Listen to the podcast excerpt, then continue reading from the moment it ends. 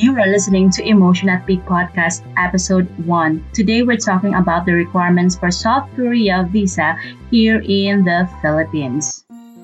Hey everybody, Joms here. Welcome to Emotion at Peak Podcast. If this is your first time listening, then thank you for coming. The Emotion at Peak Podcast is produced every weekend and holiday for your enjoyment, and show notes are found at www.emotionatpeak.wordpress.com.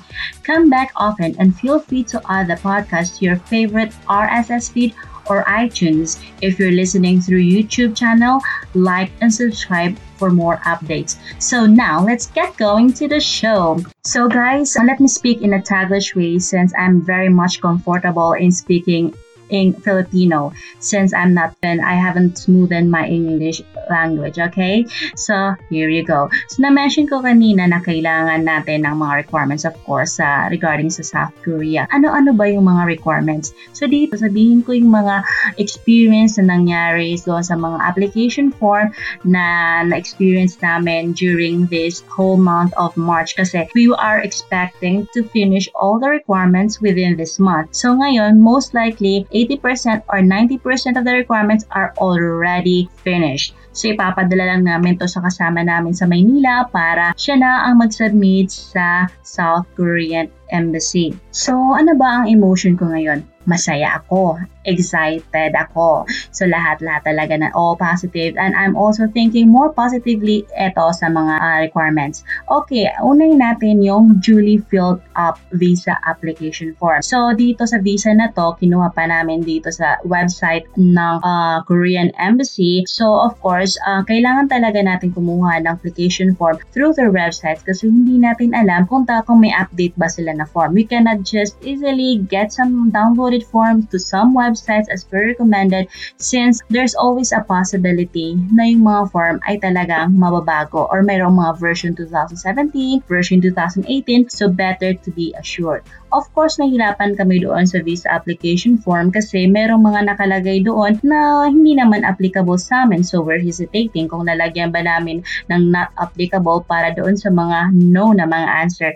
Well, kailangan of course pagbabasa-basa ng mga information. So, yung nakalap namin, it's a yes you need to put uh, not applicable if you answered no in order to satisfy the answer on the form. So, yun ang kailangan natin. So, so far, lahat naman okay na. So, wag niyo rin kalimutan, especially yung mga nagbabalak din pumunta ng Korea, wag niyo kalimutan yung fund details. So, sa fund details, ang ginawa namin dito is accommodation plus air flight and then of course plus the pocket money para medyo naman lumaki-laki kasi alam mo naman uh, medyo kailangan natin ng amount in order for an increased possibility of approval of the visa form.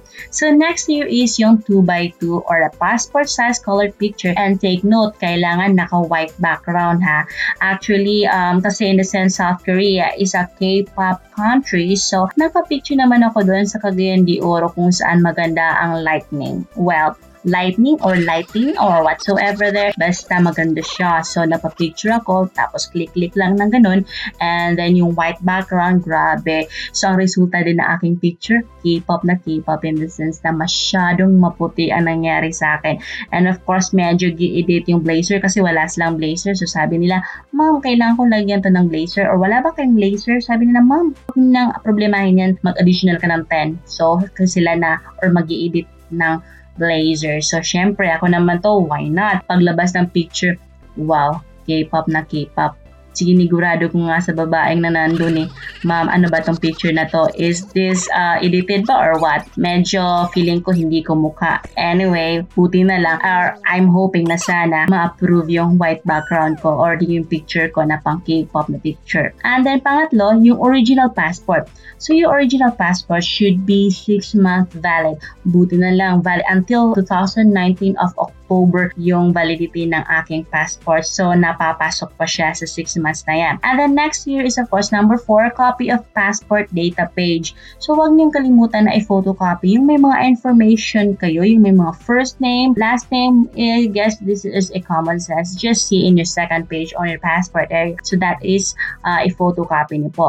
And then ngayon, uh, na, panglima, kailangan din daw ng original and copy of valid visa and arrival stamps to all OECD members country for the past 5 years. So original, syempre ibibigay mo yung original passport mo. So andun lahat yung visa, yung mga original. So hindi mo na problemahin. Common sense din, original. Copy of valid visa. So kailangan mo i-photocopy yung mga stamp na yan. So wag niyong kalimutan i-photocopy. So syempre OECD country are this country is country are more uh, countries that are are more economically um bongacious parang Japan. So South Korea is part of OECD. Japan is also a part of it. And of course, we've been to Japan last year. So kahit pa paano, may plus points kami para sa OECD. Sabi nga nila, this will be processed within 3 days. So, let's see kung yan din ang mangyayari by the time na makuha na namin yung pa-visa namin from South Korean Embassy.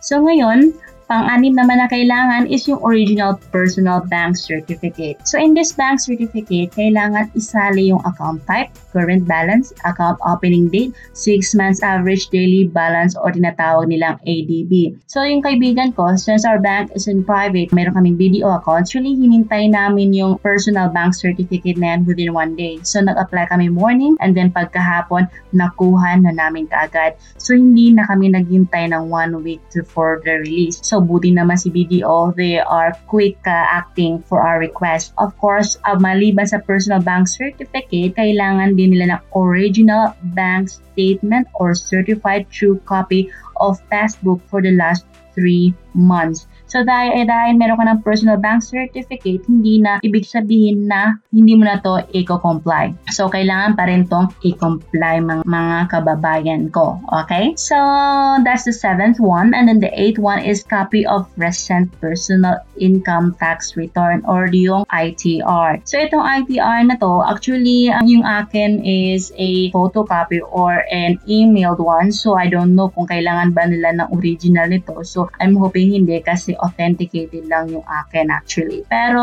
somehow I'm hoping na maging okay kasi some of the vlogs na nababasa ko is actually hindi na daw kailangan ng ITR once kung dumaan ka na sa OECD country like Japan. So I am hoping na hindi nila ako i-question. So yung number 9 which is hindi sa amin applicable itong number 9 since lahat naman kami single. So ang sa dito copy of PSA marriage contract para doon sa may mga asawa. Yan yung number 9. Number 10, yung copy of PSA birth certificate if traveling with immediate family. So if ever you're going to travel with your family, don't forget to attach the birth certificate, okay? Those are the general requirements for the Southern uh, South Korean visa. So let's go for the additional requirements. So additional requirements. So una na dito is yung original employment certificate. So, dapat isalin nyo to. Etong COE ang tinatawag nila, kailangan nakalagay doon yung applicant's position ninyo, date hired, compensation, office address, landline numbers, and email address. So, huwag niyong kalimutan ikumpleto ang lahat ng information. And of course, actually, namobrema dito yung kaibigan ko. Sabi niya, ah, paano ba yan, Jom? Yung, kaya ang aking COE is yung masasabi mo, hindi siya original, authenticated lang. So, syempre, we're ano mo yung tipong Filipino style, maninigurado talaga. So, thankfully, a friend of mine told me that kailangan talaga since nabasa niya sa The Poor Traveler websites uh, or blogs So, sabi ko sa kanya, um, you need to comply or get your original one para hindi na ka na ma-question. And then, additional here is the copy of PRC or IBP ID if you're a professional. So, since I am a licensed teacher, so nilagay ko yung PRC ko, i-photocopy ko na. And then, uh, the next one is the copy of company ID. So, sa company ID na to, of course, i-photocopy ko na para wala nang i-question. So, we were thinking na ilagay yung, ay, yung daily itinerary kasi nagawa namin yung daily itinerary just in case kailangan nila. Pero actually, one, meron ako nabasa na hindi na daw kailangan. Pero for uh, assurance purposes, ilalagay na lang namin. So guys,